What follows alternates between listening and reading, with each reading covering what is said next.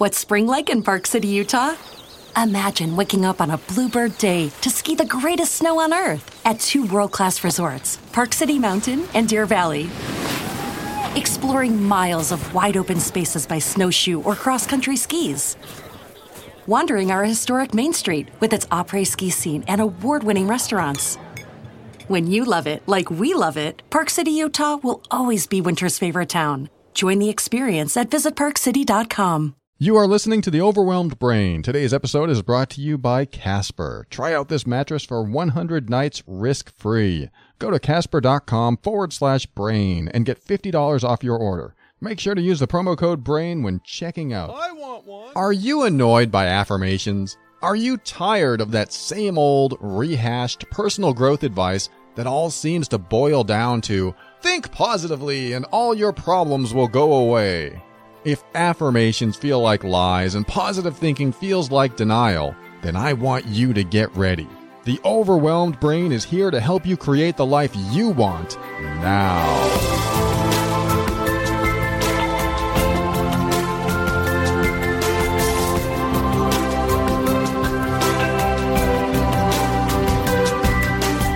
Hello, this is Paul Colaianni, personal empowerment coach and host of The Overwhelmed Brain. I call this the personal growth show for the critical thinker, but really it's for anyone that wants practical, down to earth steps to help you improve your mood and keep you sane in this powerful journey we call life. I'm here to help you bridge the gap between your emotions and reason, causing you to discover why you do the things you do and what you can do to reach higher levels of happiness and lower levels of stress and overwhelm. And just a reminder that everything I talk about on this show should not be mistaken for actual medical advice or treatment and is intended to be for informational and educational purposes only. Always consult your physician before making any changes to your medical treatment. What you'll gain here is an increase in your emotional intelligence, a strengthening of your self worth and self esteem, the motivation to be your authentic self, and the forward momentum to help you learn, heal, grow, and evolve. All right, first topic of this episode is an email that I received from someone who calls themselves MB. That's E M B E E. I don't know if that's their real name. I'm going to assume it's uh, re- referencing two letters like MB. Regardless, I'll read you the letter real quick and then I'll make a comment on it and we'll see where it goes. MB says, Enjoy your podcasts. They are helpful and interesting. Just a couple things that bother me. It's probably a generational thing. I'm old school. You are much younger. I don't know how old you think I am. I'm 47 now. I had to think about that, but if you're much older than that, okay, maybe it is an old school. Maybe it is a generational thing. Uh, and then I am going to assume this is a he, so I'll just say he says that your frequent usage of I'm like and then quoting someone's blather could be more effectively dealt with by explaining your point. Substitute what banal dialogue actually meant instead of quoting the words. I know I'm fighting a growing and boring tide. Just one more thing. Naivety is pronounced naivete, not naivety. Regards. All right. Thank you for that feedback. Thank you for taking the time to write to me. Uh, one of the first things that I felt when I read this is, oh no, what am I doing wrong? What does someone think about me? That's an old program that kicked in. Like, what am I doing wrong? So I had this feeling when I first read this a few days ago. Then I had to sit with it for a while. I go, wait, what? Why am I having this feeling? I thought I was through all of this. I thought I could take criticism well. And um, I didn't really come up with much except that there's probably a little bit of that in all of us. No matter how uh, good you feel inside or confident you feel in what you do. Uh, let's just say you've been doing this something for 20 years and you're very good at it.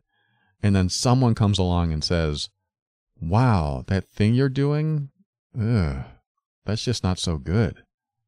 I've seen better. I mean, even though you know you're proficient and you know you're doing a good job, somebody comes along and says that, do you get that feeling inside? For some reason, I still get that feeling inside, even though I'm confident in, for example, in this case, uh, how I talk, how I communicate to you. But not everyone wants to hear the message in the way I present it. Or they want to hear the message, but they want more of the message or uh, a certain part of the message. For example, uh, just to interpret what he was saying here, instead of saying, I'm like, and then quoting someone, I think I'll have to listen to an example of that or something, uh, but I'm sure I do it. Probably a very subconscious thing, an old program that was started a long time ago. I'm like, he came up to me and, you know, said whatever. You know, I whatever I say after I'm like, obviously hits a trigger in MB, the person who wrote. I mean, maybe it's not a trigger. Maybe it's more of a, I want to know more about the meaning behind this quote. I mean, why are you quoting it? What's, what's the purpose of this? Don't tell me just the dialogue. Tell me the meaning of the words. So he may have a point there, but I, I don't know how to exactly tackle that.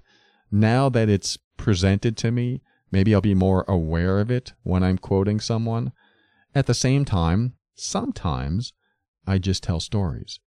And some stories are left to be uh, openly interpreted on purpose.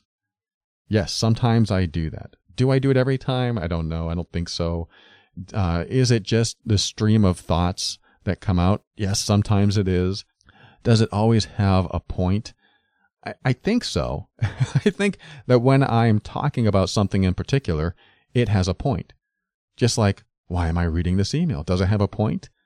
Yes, I have a bigger topic to talk about regarding this, and that is the feeling that you get. What is that feeling that you get inside when someone puts you down or someone gives you constructive criticism?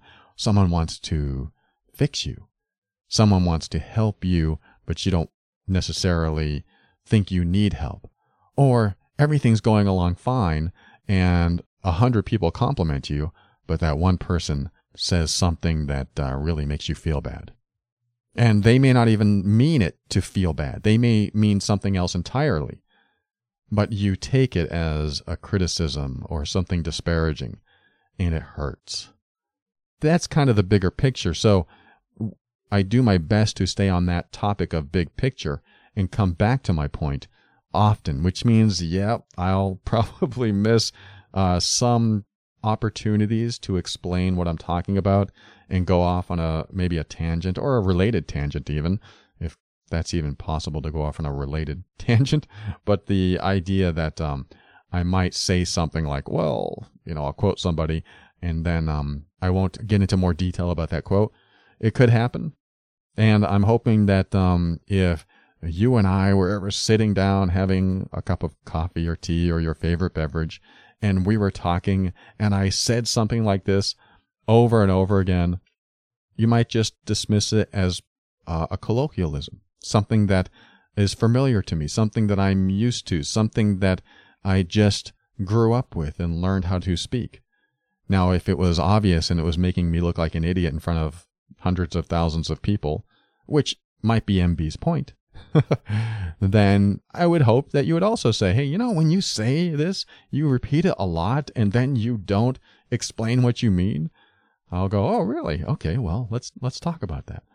So this is um, kind of along the same lines as a, an episode that I did not too long ago regarding when someone gives you uh, any type of criticism or feedback, that you look for the grain of uh, truth and helpfulness in their feedback.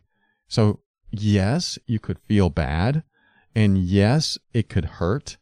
And yes, find some truth in there so that you can work on improving yourself.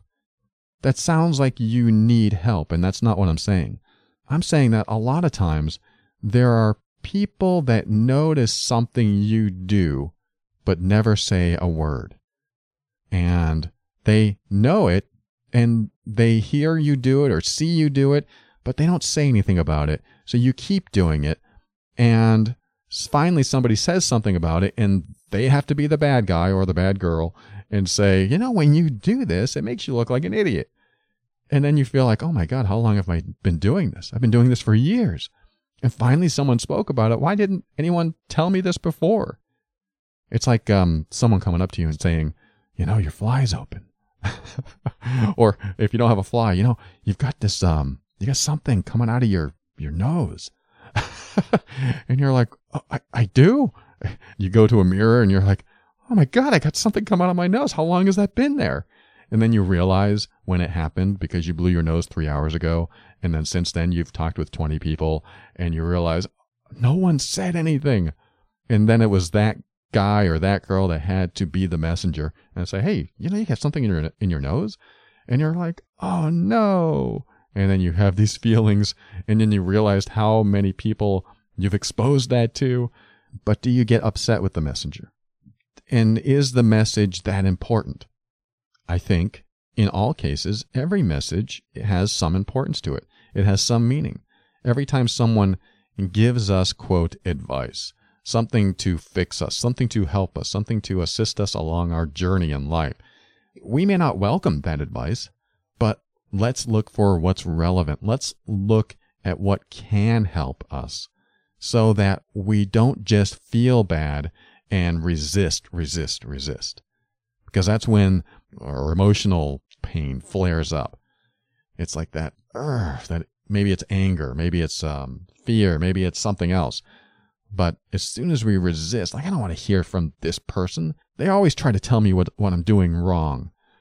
That might be the case. If there's someone that's always criticizing you, that's a different story. Someone who's always criticizing you and spends more time being critical of you than being complimentary or supportive of you, you don't listen to those people, or at least not all the time. You, you don't want to listen to someone who's always critical because they're no fun to be around.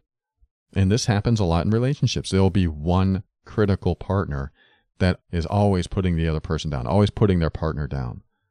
And the partner just feels belittled and they can do nothing right. And what do you like about me? And there's all kinds of thoughts that come up. Hey, I just quoted something.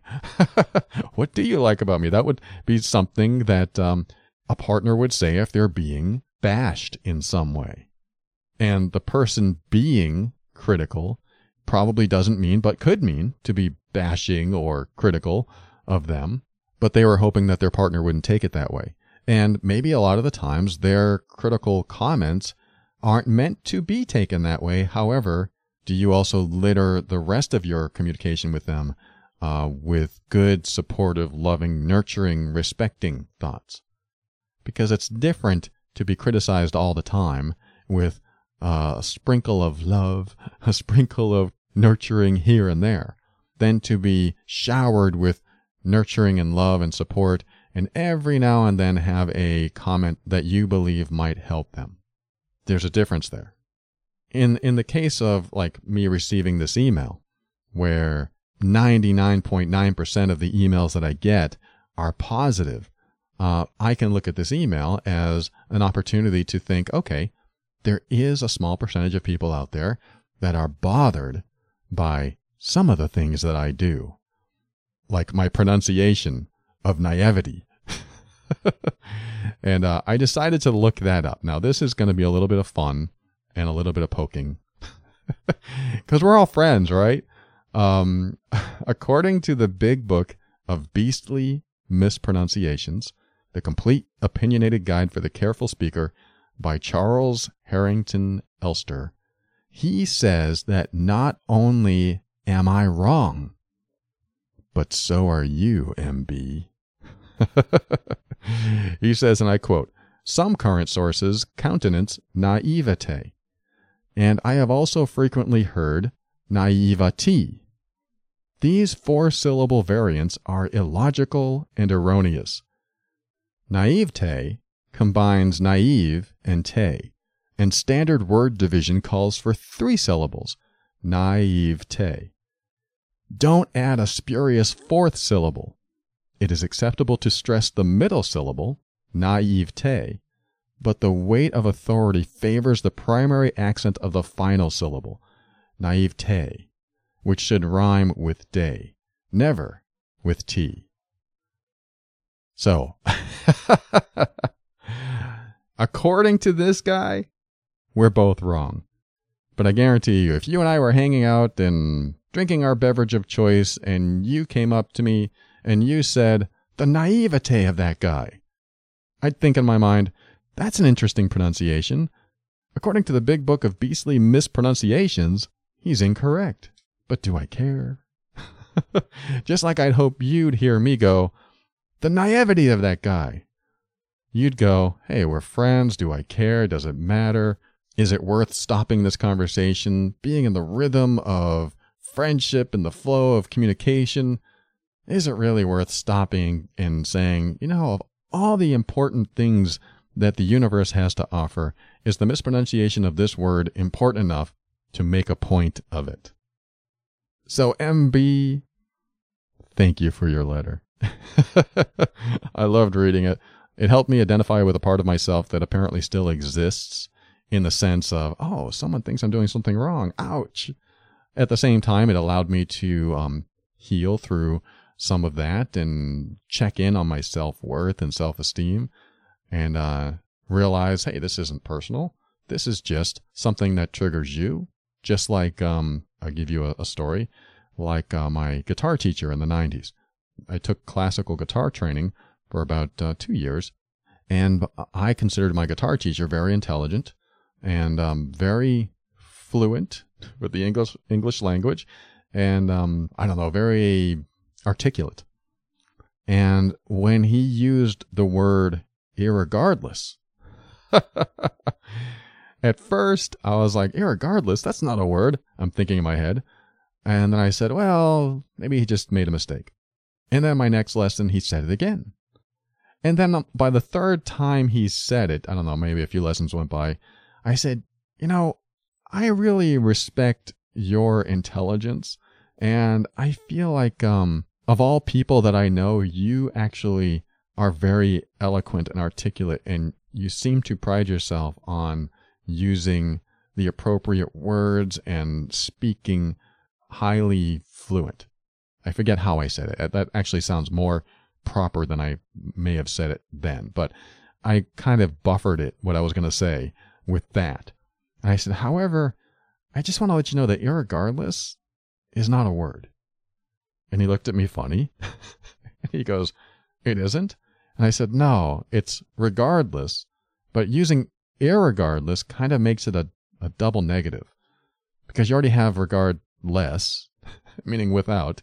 And then if you add the ear at the beginning, meaning uh, not, then it's not regard without. It's it's weird. But um he said, "Oh, okay." he didn't seem too happy that I mentioned it, but uh, it made me feel better that I was able to point it out and hopefully correct it so he didn't look like an idiot in front of other people, which I think is MB's original uh, thought with me. And this is why I was able to, you know, feel a little bit of that that uh, zing, like, ouch, that hurts. I'm doing something wrong. But I can look for the grain of truth in here. And what is the truth? Maybe the truth is he really did want me to not look foolish in front of people because I'm maybe I am doing a great job. And like he said at the beginning, he enjoys the show. They're helpful and interesting. So that's the truth I sought in MB's email. And when I told my guitar teacher back then, I was trying to help him look better in front of other people. However, let's fast forward to today, where I look up the word irregardless and find out it has become common and acceptable.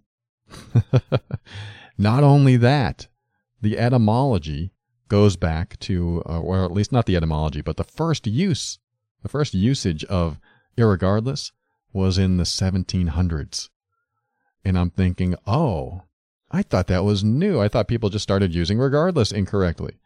And then there were many uh, citations of it throughout the years, especially in the 1900s, and it being mainly an American mispronunciation and colloquialism where people just got used to saying it uh, and having it mean the same thing as uh, regardless.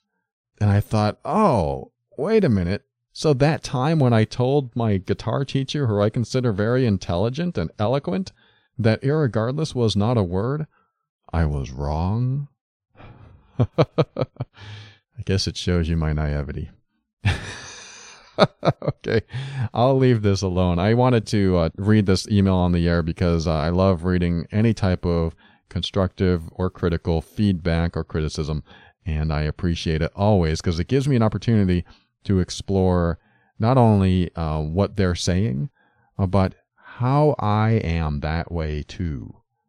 That's what I'm saying is that sometimes we are the people who come up to us and are critical to us, meaning we can be critical to others. And it's an opportunity for us to look at ourselves and go, hmm, how am I that way? So thank you, MB. I appreciate you, and I hope you took this in the lighthearted fashion that I uh, presented it. We'll be right back with another segment right after this.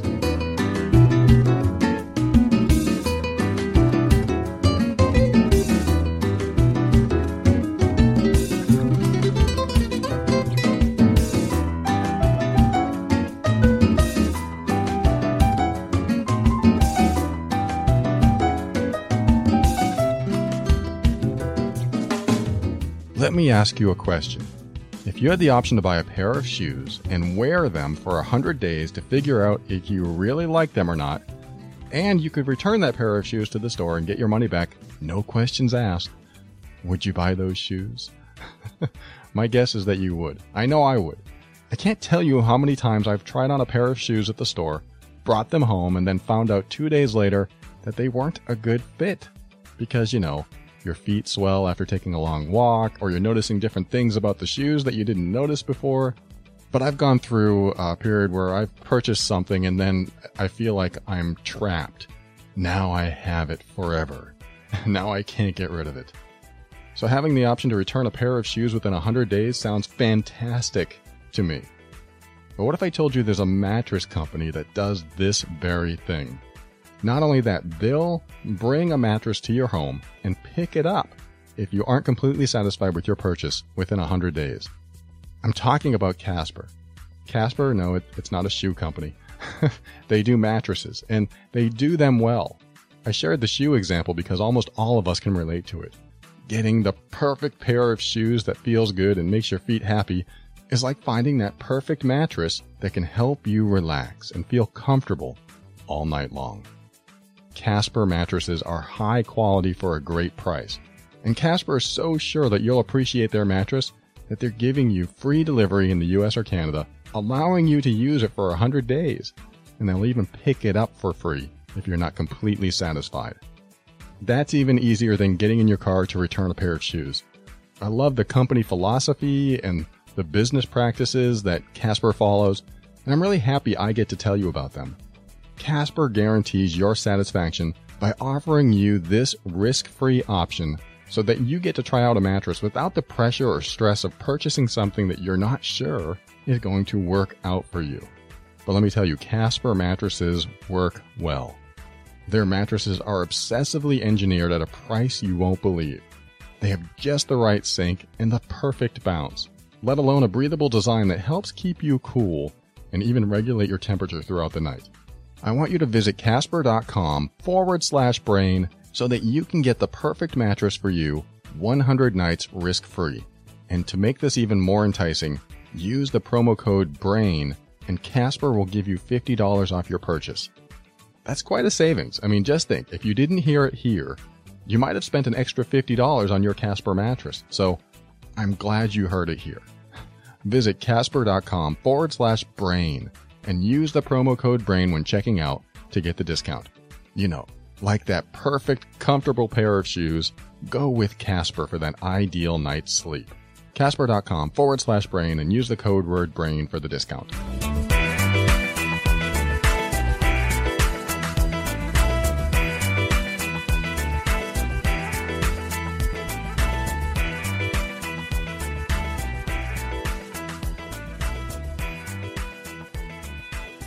Welcome back. The next subject is about truck driving. Not really. It's an email from a truck driver who uh, spends a lot of time in his head. He says, uh, I 100% think I need to seek help, but I have absolutely no clue on how. A psychiatrist or therapist or what? I don't know what to look for or how to go about it. Whenever I do finally go somewhere, what do I say or expect, or how will they find my problems or comprehend what I feel or what I'm dealing with? From childhood to family or relationships to death uh, to going through uh, military boot camps where I had to spend a total of four months of being told when to speak, sleep, eat, walk. I don't know who I am anymore, so I definitely need to start somewhere, but how? All right, thanks for writing that message. And uh, this is an important message because how do you know where to go, where to start if you don't even know uh, what's, quote, wrong with you? What is your challenge? And um, where I like to go with that, when there's so much, I don't know, you can almost say this is overwhelming. There's so much that has happened in my life, and there's so much I want to talk about, but I don't know where to begin. And who do I go to? Who do I reach out to? Who's the right person to reach out to? Should I go to a therapist? Should I go to a counselor? Should I go to a psychiatrist? Should I go to a doctor and get pills? Should I go to a coach? Should I listen to this podcast? Should I, you know, whatever. There's all these things that come up and we have all these choices. But what do I do? What's, what's the best course of action? Well, where do you start? I think the very first place to start is to ask yourself a couple questions. One of them is, what is the biggest problem in my life right now? Ask yourself that question. What's the biggest problem in my life right now? Is it, uh, I don't have enough money? I'm not in a relationship. I'm afraid of speaking up to someone. I'm afraid of my boss. Um, I hate my job. I, you know, whatever it is. What is the biggest problem in your life right now? So, usually, an answer comes up right away. If you feel overwhelmed with everything, your answer may be, everything's a problem. Then you find the common um, denominator there. Everything's a problem. Okay, let's bundle everything into one thing and say, what about everything being a problem is a problem? There's another question. What about everything being a problem is a problem? If that's what you're saying, is that everything's a problem. So there's one question. Second question for yourself is if I could do anything, say anything, or be anything I wanted, what would I do, say, or be? That this is kind of the magic pill concept that I talked about a long time ago on this show. Is like if I had a magic pill that can do anything for me, anything, what would it do to change my life for the better? For example, I used that when I was driving along one day and I was feeling sad. And I said, Oh, why am I feeling sad? I don't know what this is from. And uh, I go, Okay, what if I had a magic pill and it could give me anything I wanted so that this sadness would go away, what would it be? And the answer came up right away sleep. I need more sleep. And I realized at that point, wow, I get sad when I don't have enough sleep. What's that about? And that's something I can explore myself. But the idea that I needed sleep in that moment gave me a clue that um, it wasn't just a general sadness about something that was like unspecified or unrealized. It was something that I needed to do. It was a physical requirement or need that I needed to fulfill. And I think I went home and got some sleep and I felt better. There still may have been sadness in there that I needed to check out. I'm sure there was back then. But having that kind of magic pill concept, that question, what if you had a magic pill? What would it do for you to make your life better? That helps you explore what's wrong in your life or what a prob what problems you have or what challenges you have. Which is another great question to have. What challenges are in my life right now? What are insurmountable challenges or feeling or what are the challenges that I just don't want to face? And especially if they're very prevalent, like everyday challenges, like something that you have to face over and over again. These are good questions for yourself. Your first step starts within. You go in and you go, how do I feel? That's another good question. How do I feel most of the time?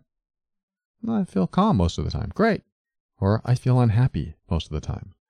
I feel sad most. I feel angry most of the time. Whatever comes up for you. All right. Then you follow that up with the question of what do I feel X about? What do I feel sad about? What do I feel angry about? Even if it's a positive answer, what do I feel calm about?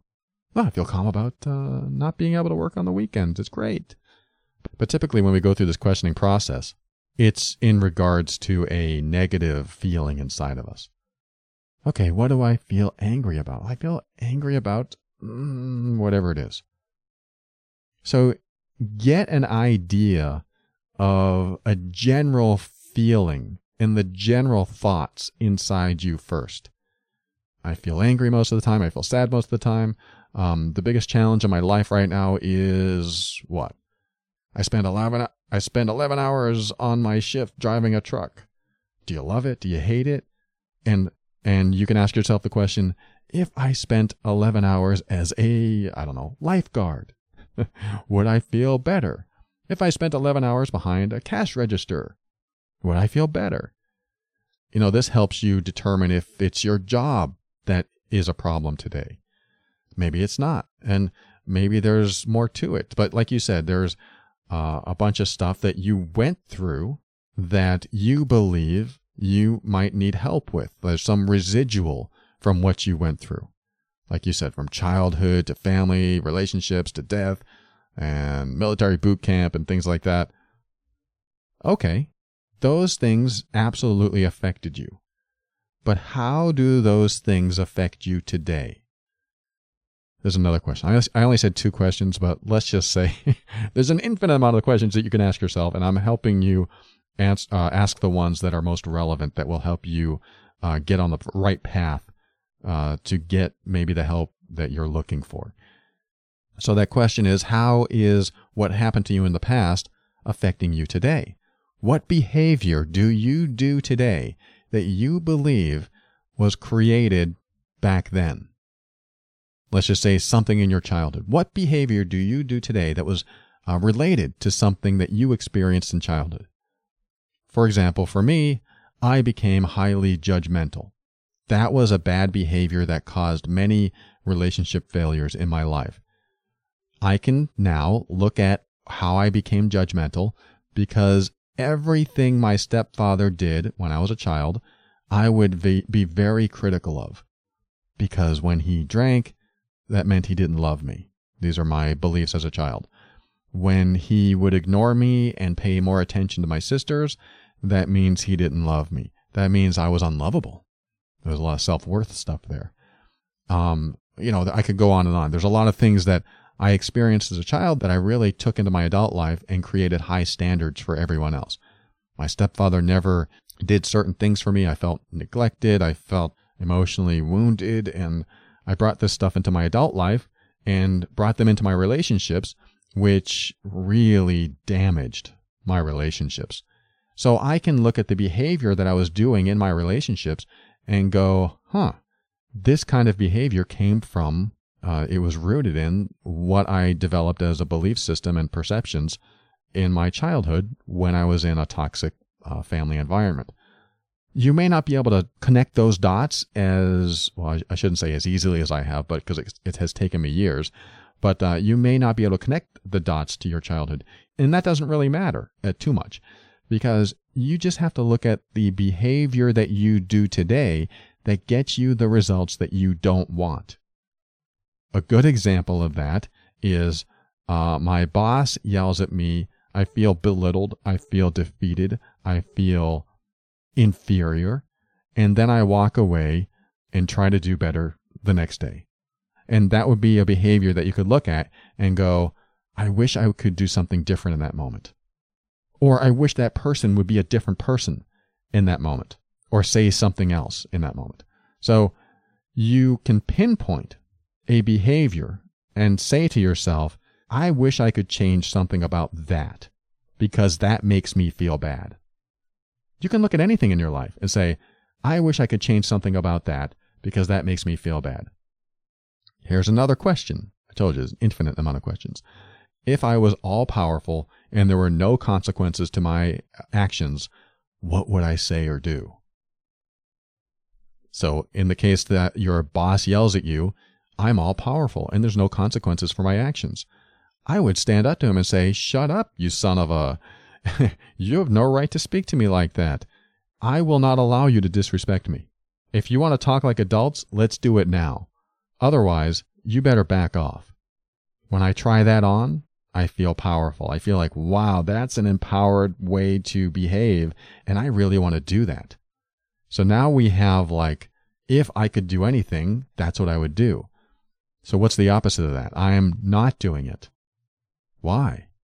Why aren't I doing that? Well, you know, I'm afraid to lose my job. Yeah, but why are you letting someone walk on you? Well, if I say anything, like I said, I could lose my job. And okay, so now we're drilling down. How is that a problem that I lose my job? Well, if I lose my job, I'm not going to have any money. So you're saying that from this point on, you'll never have money again, ever? Well, no, I mean, I'd find another job, but it'll be hard. So what you're telling me is that you would rather be yelled at, belittled, and feel inferior instead of standing up for yourself, being in integrity with yourself, not compromising yourself, because you're afraid that you're going to have a temporary moment of no money. I mean, when we start breaking this stuff down, it can feel silly. Like if I were to base my behavior on these this lack kind of mentality or these fears that may or may not um, manifest into anything, I don't want to base my life on fear or lack. So I end up doing behavior that empowers me, that makes me feel stronger, that builds me instead of uh, breaks me down. Now, you may not be able to do that. You may not be ready for that. You may not even know how to do that. Like you said in your letter, I don't even know where to begin. I don't know how to start. And it, it all starts within. You just have to identify what's going on with you and how these things are affecting you and what the most prevalent issues are in your life. You know, narrow it down to one. Think about one thing that you want to improve. That's it. Just think about one thing that you want to improve because I guarantee it's going to be one important thing. Think about that one thing and work on that one thing. Uh, that's when overwhelm will kind of disappear because, all right, I got all, all this other stuff I got to deal with. But if you just think about one thing and just deal with that one thing, then you can get to the other things if need be. Because sometimes when you fix one thing, some other things may disappear. So that's step one. Step one on trying to figure out where to start and who to talk to and what to do. That's step one. Step two is to ask yourself, can I do this on my own? Can I read books? Can I go to the library? Can I listen to the podcasts? Can I pull up some videos online on the this one thing that I'm working with and see how other people have dealt with it? See how other people are teaching on how to deal with it. Like uh, personal boundaries is a big one uh, in in my episodes. You can pull up my backlog and find several episodes that talk about personal boundaries. That's a great place to start if you are working on uh, honoring yourself, standing up for yourself, trying to find that confidence or courage to be in a place where you can say things almost fearlessly. That's a great place to start. Or if you're working on something else, you know, look it up you probably have access to the internet. Just look up educational materials on what that one thing is you're working on. This is a process of self discovery first. You need to figure out exactly what you want to work on. Yes, this is the that's your question. Once you figure out what you want to work on in yourself or what needs improvement, then you look for educational materials on the subject to help you understand what's going on inside you a little bit better. Step one is the discovery. Step two is trying to uh, learning as much as you can about what's happening inside of you. Because I guarantee you, I'm going to say 99.9% of the time, whatever you're working on, someone else has already worked on or has figured out how to help you with it. And that's important to know is that you're not alone in what you're feeling because we all experience a wide range of emotions that are very common to all of us. Just how we're wired. So everything boils down to how we feel. I mean, not everything, but a lot of things boil down to how we feel. And when we feel a certain way, others have felt that way too, and they did certain things to feel better. Now, there may be specific circumstances and specific people involved that would make it unique for you. But when you start doing a little self discovery like this, you start unraveling its grip on you. Like if you started studying about overwhelm, I'm always overwhelmed. I found the Overwhelmed Brain podcast. That's helpful. But I'm overwhelmed at, uh, let's just say, work, which I do have an episode on, I think. But you decide to look up um, how others have dealt with overwhelm, how uh, how people teach how to get out of overwhelm, and you start discovering some patterns and some commonalities in what they do, and things that maybe you didn't consider before, or maybe a simple practice that changes everything. It's like me going, I don't have time to work out. I, I wake up and I start working on the computer right away, and I'm there until I'm so tired that I need to eat. I, you know, it would be like me saying that and just using that as an excuse that to, that I couldn't work out, instead of going, well, I guess I could get up an hour earlier. Believe me, I didn't want to, but I did, and I chose to start working out again, and um, it has changed my behavior. It's changed my patterns and it's made a difference in my life. I mean, physical workouts always make a difference in your life, no matter what. But I really believed that I just didn't have time. But I made the time, and then suddenly it becomes part of my routine, and I don't think about it anymore. I just do it. Doesn't mean I love it. I just do it. But it has made my life better. But I may not have considered getting up earlier had I not read it somewhere, had I not uh, heard people go, wow, you're just using that as an excuse you know, they're putting me down. What are you saying? You're you're just lying to yourself that you can't get up. We all have the same number of hours in a day, and I, I read all this stuff and I'm like, they don't know what they're talking about. They don't know me. I have specific circumstances that affect me. And so I started listening and started reading and realized, okay, I'll try it. And that's one thing I want you to do is just try the things they're saying. A lot of the times we read stuff and don't try it. Well, that, that probably will work, or that may not work, so I'm not going to try it and we never try it. I'm not fond of all the advice out there. It doesn't mean it's all right, but sometimes you'll find a piece that will work great. And so now the last thing, let's talk about how to get help or where to go for help. As you start discovering more about what you're dealing with, remember, you're just dealing with this one thing. Just focus on this one thing. You're going to find a lot of resources from people who teach uh, about it. And um, that's when you just look up somebody local, somebody near you. Either a support group, which is a great place to start. I need a support group for overworked mothers, or whatever it is for you. I need a support group for um, people who hate cats, you know, something like that. And you'll probably find one. Hopefully local, but sometimes they're online. I think it's great to start off with something uh, with little pressure. A support group typically has very little pressure. You show up, you can talk if you want, or maybe not, or just listen. Like uh, my girlfriend, she used to go to childhood sexual abuse support groups.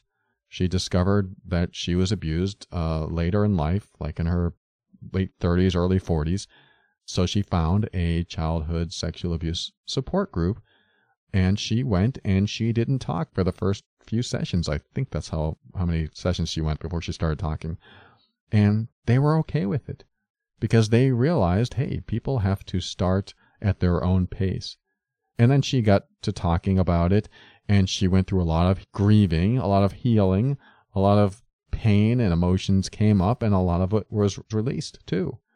So it's good if you can find a support group in the one thing you're working on because you'll get to the other stuff. But I, I really believe that when you don't know where to start, it's probably because you're bunching everything up and uh, you're just not sure where to go because you have so many quote problems.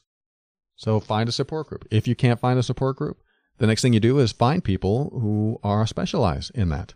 I mean, you don't have it doesn't have to be a specialist, but let's just say that um, you are looking for someone to that deals with depression and anxiety.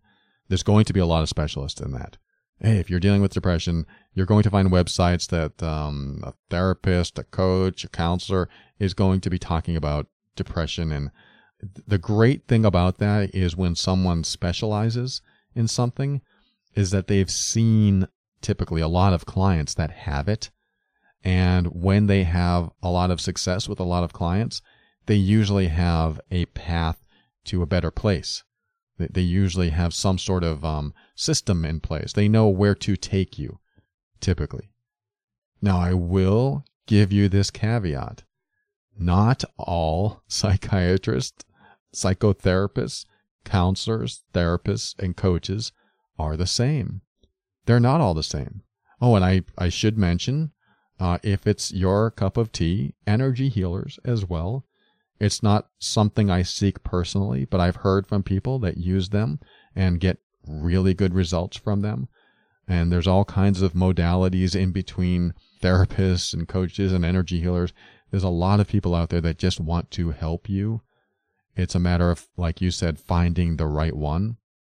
And I'm not here to discount or account, if that's the right opposite, for uh, anyone in particular. Like I could say, just work with me and I'm can heal all your issues. I don't want to do that until something I say online resonates with you and you believe that, yes, that's what I want to work on. I want you to resonate with the person that you want to uh, get healing from or get uh, results with. And that's why it's helpful to have everyone out there online, all these people helpers, to help you discover who you resonate with most. Because I think first and foremost, you need to have a good rapport with the person that you're going to share stuff with. And my advice is not to worry about what you share because what'll happen, the very first thing, is that you'll contact someone and you'll say, I don't know where to start. If you say, I don't know where to start, they'll ask the right questions. They'll probably ask one of the first questions that I usually ask. What's the main issue in your life right now? What's the biggest problem in your life? What's the most prevalent challenge in your life that uh, you're having trouble with? What emotions do you feel most of the time? What's the most common emotion that you feel most of the time? They'll ask you the right questions and you'll get a feel for how they are, either on the phone or in person. It's just a matter of starting to talk to people and being okay being a little vulnerable. And this is kind of the last piece of advice is that in order to heal, you do have to sometimes reach a place of slightly more vulnerable than you normally are. Because if you're in a space of having your defensive walls up around people, then it's harder to connect with anyone, even if they're helping you, because you don't want them to see what what's going on inside of you. There's that vulnerability. I don't want you to see the pain I'm feeling or I don't want you to see me cry. I mean, that's that can happen too. Is that uh, you have these certain beliefs that you're not supposed to show emotions and things like that, so you don't, and now you don't know what to express or what's safe to express. My advice is just to slowly allow that to come up and out of you. Because if you aren't able to tell someone who wants to help you what's really going on inside of you because you have defensive walls up, it is harder for them to help you. Although the good counselors and therapists and coaches will usually see through what's happening because they've seen many, people just like you and they know where you are. And this will help you feel safer with them because they know what you're going through. At least they can help you understand what you're going through because they've helped similar people in the past.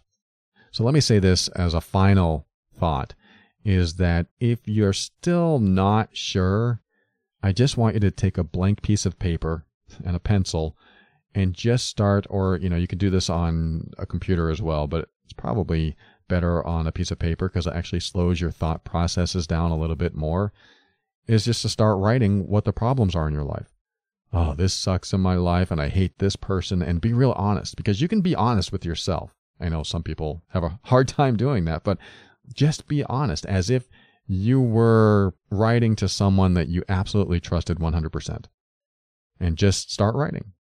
You know, I woke up this morning and I wanted to hurt myself and I wanted to just not go to work because I'm just so tired all the time and just start writing this stuff out. And you'll be surprised, or maybe not, how much comes out and how much just explodes on the paper. Not only is that a path to um, starting to self heal, but it's also a path to understanding the, the bigger picture of what might be going on in your life. For example, my girlfriend really deduced in her life um, all the stress that she's been feeling and overwhelm that she's been feeling didn't have anything to do with what she was doing, but it's what she wasn't doing, which was taking time to herself. She was able to narrow down that all of her stress had to do with not having enough time for herself or not taking enough time to give herself a break every few hours because she just worked and worked and worked and worked and worked. And at the end of the day, she was so jaded and de energized and tired that as she thought this through, she found a common factor of not enough time for me. I just have no time. And if you were to write this stuff out, you might see repeated phrases like that. Like every time my mom says this, I get angry. And then you'll write something else. And then, oh, then my mom came into the picture and I got angry again. And then you'll write something else. And then, oh, my mom said this. And you'll start to see that commonality. So that's another thought for you too. So I hope this helps you. Thank you so much for writing. Thank you so much for sharing. You're on the best first step ever. And as asking someone, what's my first step? It's a great first step. Thanks for asking. Thanks for listening. We'll be right back. Say some thank yous, and then I'll close the show with uh, another subject, and then we'll do it all again next week. Be right back.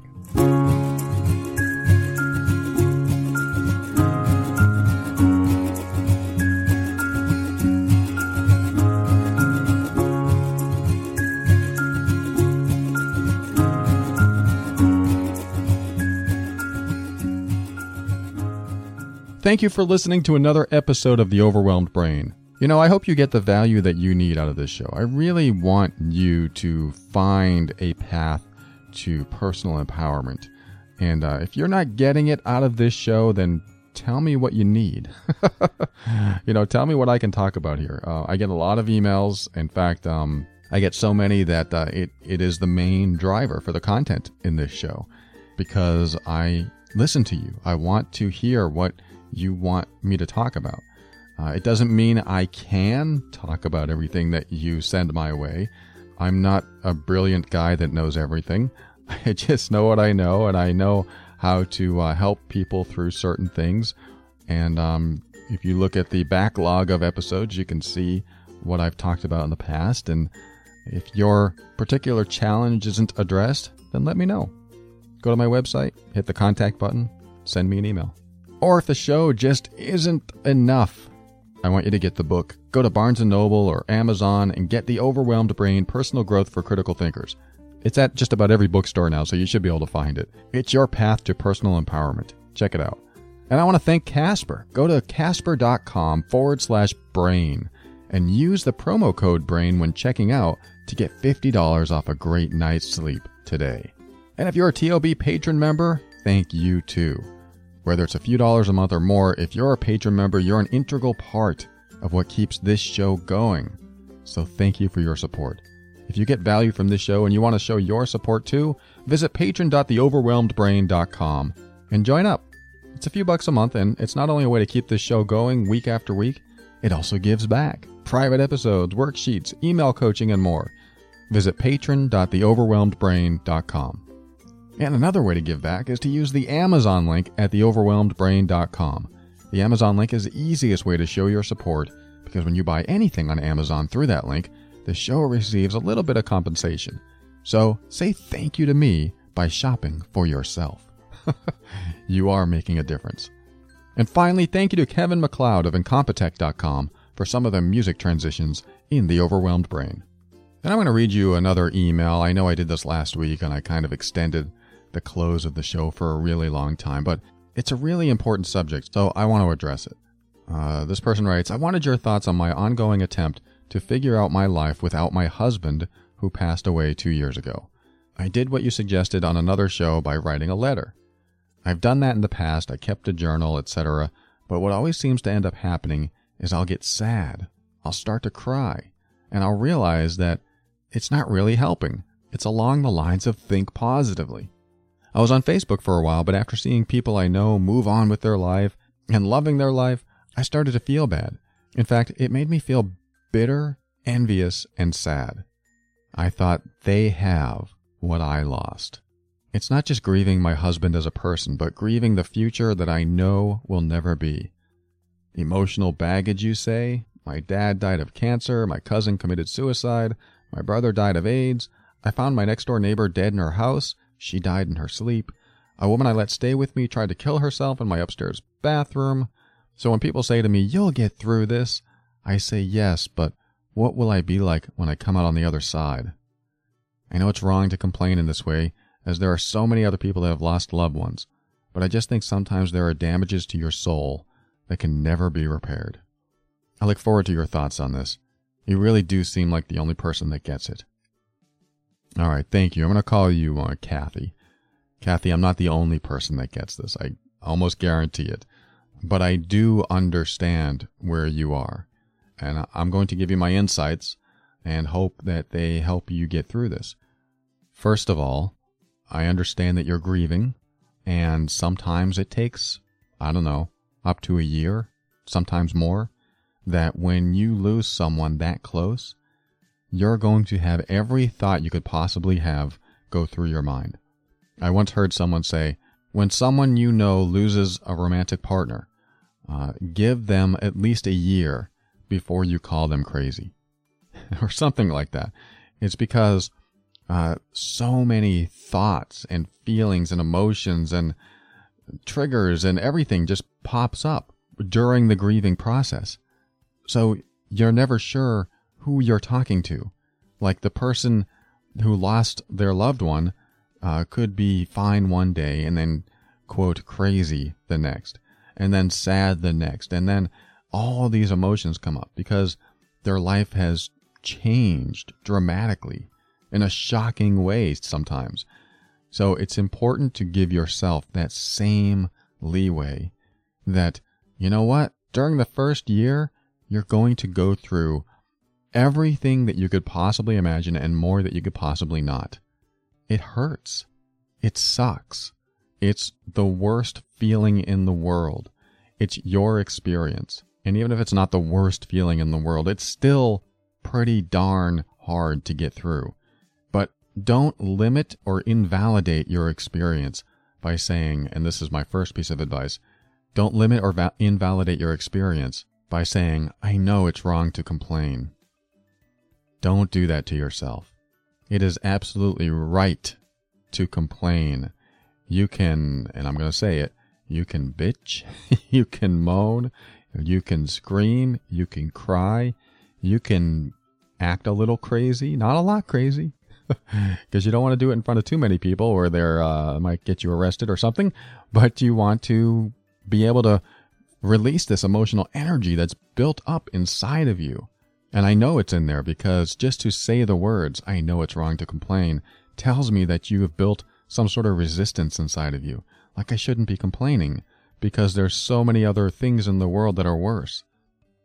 No, right now, you're going through the worst. It is the worst thing in the world. Take it that way, make it that way. Who cares? This is your worst. This is the experience that you're having. Yes, there are people that have suffered and still suffer today.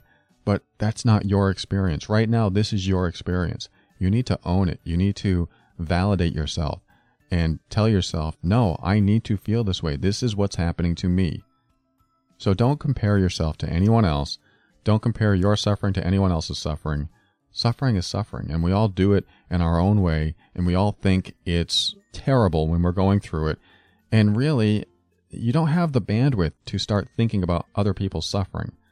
I know that sounds like almost bad advice because if you are suffering and other people are suffering around you, you know, you want to turn on your compassion and try to help them too. But if you don't have the bandwidth to do that, you need to focus on you. So, really, what I'm trying to say is just be aware of what you're going through and allow it to happen.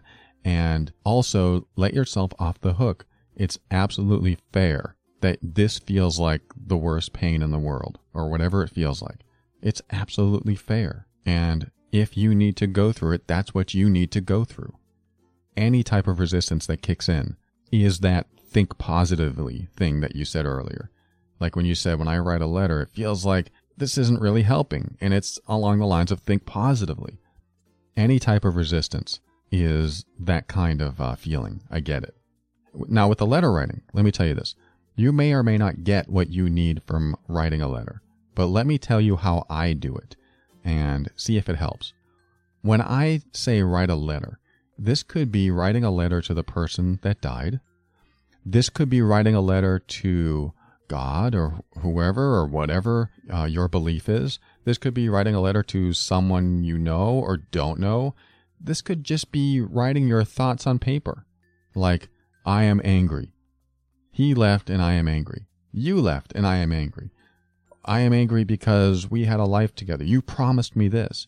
You might want to get mad at the person that died. And a resistance might come up that says, you shouldn't be mad at him. He's dead. He's not the one that you should be mad at. But if that is in there, write it out. Writing it out helps you get it out of your system, no matter what the words are. Even if you said something awful about him, you have to get it out of your system. Otherwise, it stays in there. Oh, no, I can't say that. I can't say I hate him. I can't say this. I can't say that. Not that you hate him, but, you know, some people go through the thought of, I hate you for dying. Some people feel that. I'm not saying you do. Like I said, just whatever is in you, don't let it stay in there. Put it on paper. You may not believe what you're writing. You may not like what you're writing. Just put it down. This isn't a think positively or deny what's really in there. It's putting down what's really in there. It's putting down on paper what is happening inside of you even if this means that you need to write, and I quote, writing this stuff down is stupid. this feels like that think positively crap. I hate this. I would rather be doing something else. Even writing that down helps you get things that might be uh, stored inside of you. I like to look at any type of external expression, like writing, uh, martial arts, uh, running, walking, exercise, um, even cleaning the house, washing the dishes, any of that stuff can often be used as the external expression of inner emotion, of what's going on inside of you. So when you write, it's like your emotions are being expressed through your hands. Or when you jog, your emotions are being expressed through your legs and your arms and through the wind in your hair. There's a conduit between the inner you and the outer you. And, you know, some people can feel it and are able to express this way. And some people can't. Like you said, maybe writing isn't for you. But that's what I do when I write. I express everything that comes to mind. Even if it's writing this stuff is stupid. and then I'll keep writing and you go, I can't believe I'm still writing. Why am I wasting time writing this? I'm so angry that Paul told me to write this. I hate Paul. Why is he making me do this? It reminds me of when my dad forced me to clean the basement that one time. I'm so angry at my dad. And then suddenly you're off on another topic that helped you connect with the emotion in another way from another memory. That's why I like uh, using this process. So it's not about writing stuff down that isn't true. It's almost writing down everything that's true for you in the moment. Even when you look at it an hour later and you go, wait, I don't feel that way. That's what I did when I wrote to my um, wife after our divorce. It's like, I don't really feel that way anymore. I'm going to change it now because it's not true. I wrote all this stuff down, blaming her and being angry. And I go, wow, I'm, I'm not angry anymore, so this isn't true anymore. So I was able to change it, and I felt very congruent about it, felt very good about what I was writing. So anyway, let me just comment on one more thing here you say, you know, you have a lot of emotional baggage, and you do. You have a lot of um, things that you have experienced over your life. Your dad, your cousin, your brother, your neighbor, all of these people, all this death. And, uh, you know, this is something that I can't just tell you something and then all the magic will happen and then you'll feel better. There probably is some healing that you need to do. Uh, the only way I can equate to this is that when you start getting older, like I'm 47 now, and I've already seen a lot of people die that I grew up with. I mean, I've even looked up old friends and found out that they died. And I was like, wow, I, I used to skate with that kid when I was 17, and now he's dead. And there's a Facebook page in memory of him. And what do I do with this? And so as I get older, I realize that death is going to be more and more prevalent in my life. It doesn't sound like a happy future at all. At the same time, death becomes more natural, more a part of life. This isn't meant to make you feel better. I'm just saying that um, there's a point, and I've seen this with older people, where they'll talk about how their children have died, their parents have died, they've lived through so much death, yet they've come to a point where they realize death is a part of life. It is part of existing here on the planet, and that those we love will go. And, you know, at 47, that sounds really sad to me. But at 87, maybe I'll be so used to it that uh, it won't be as uh, devastating as it as it is. I mean, I'm I'm sure it's still painful, but I've talked to older people who have experienced a lot of death in their life, and they come to a peace with it. And I have a feeling that it's because the closer you are to a natural ending of life, the more comfortable you can feel with death. This is just uh, off the cuff thoughts. I haven't put a lot of deep thought into what I'm saying now, so if this doesn't resonate with you, I do apologize. But um, this is the way I look at it. In, in my opinion, as you get older, you become more comfortable with death. Doesn't mean you accept it. Doesn't mean it's okay. It just means that you realize that it is a part of what happens on this planet. People we love will pass on. So I don't want to leave you with that. I want to leave you with this thought is that uh, during this grieving process, which you're still in right now, there's going to be a lot of ups and downs, mostly downs, but the ups continue to get more and more numerous in your life. But there are going to be ups and downs. It's going to happen. And you have to understand that throughout this process, give yourself a year. The pain may lessen before the year's up, or it may continue, but it does lessen. There is a trend that eventually the pain subsides and you just feel a little bit better each and every week, each and every month. You get there. And one thing that you said is that there are some damages to your soul that can never be repaired. You know what? I'm not going to disagree with that. You know, you think I should, right?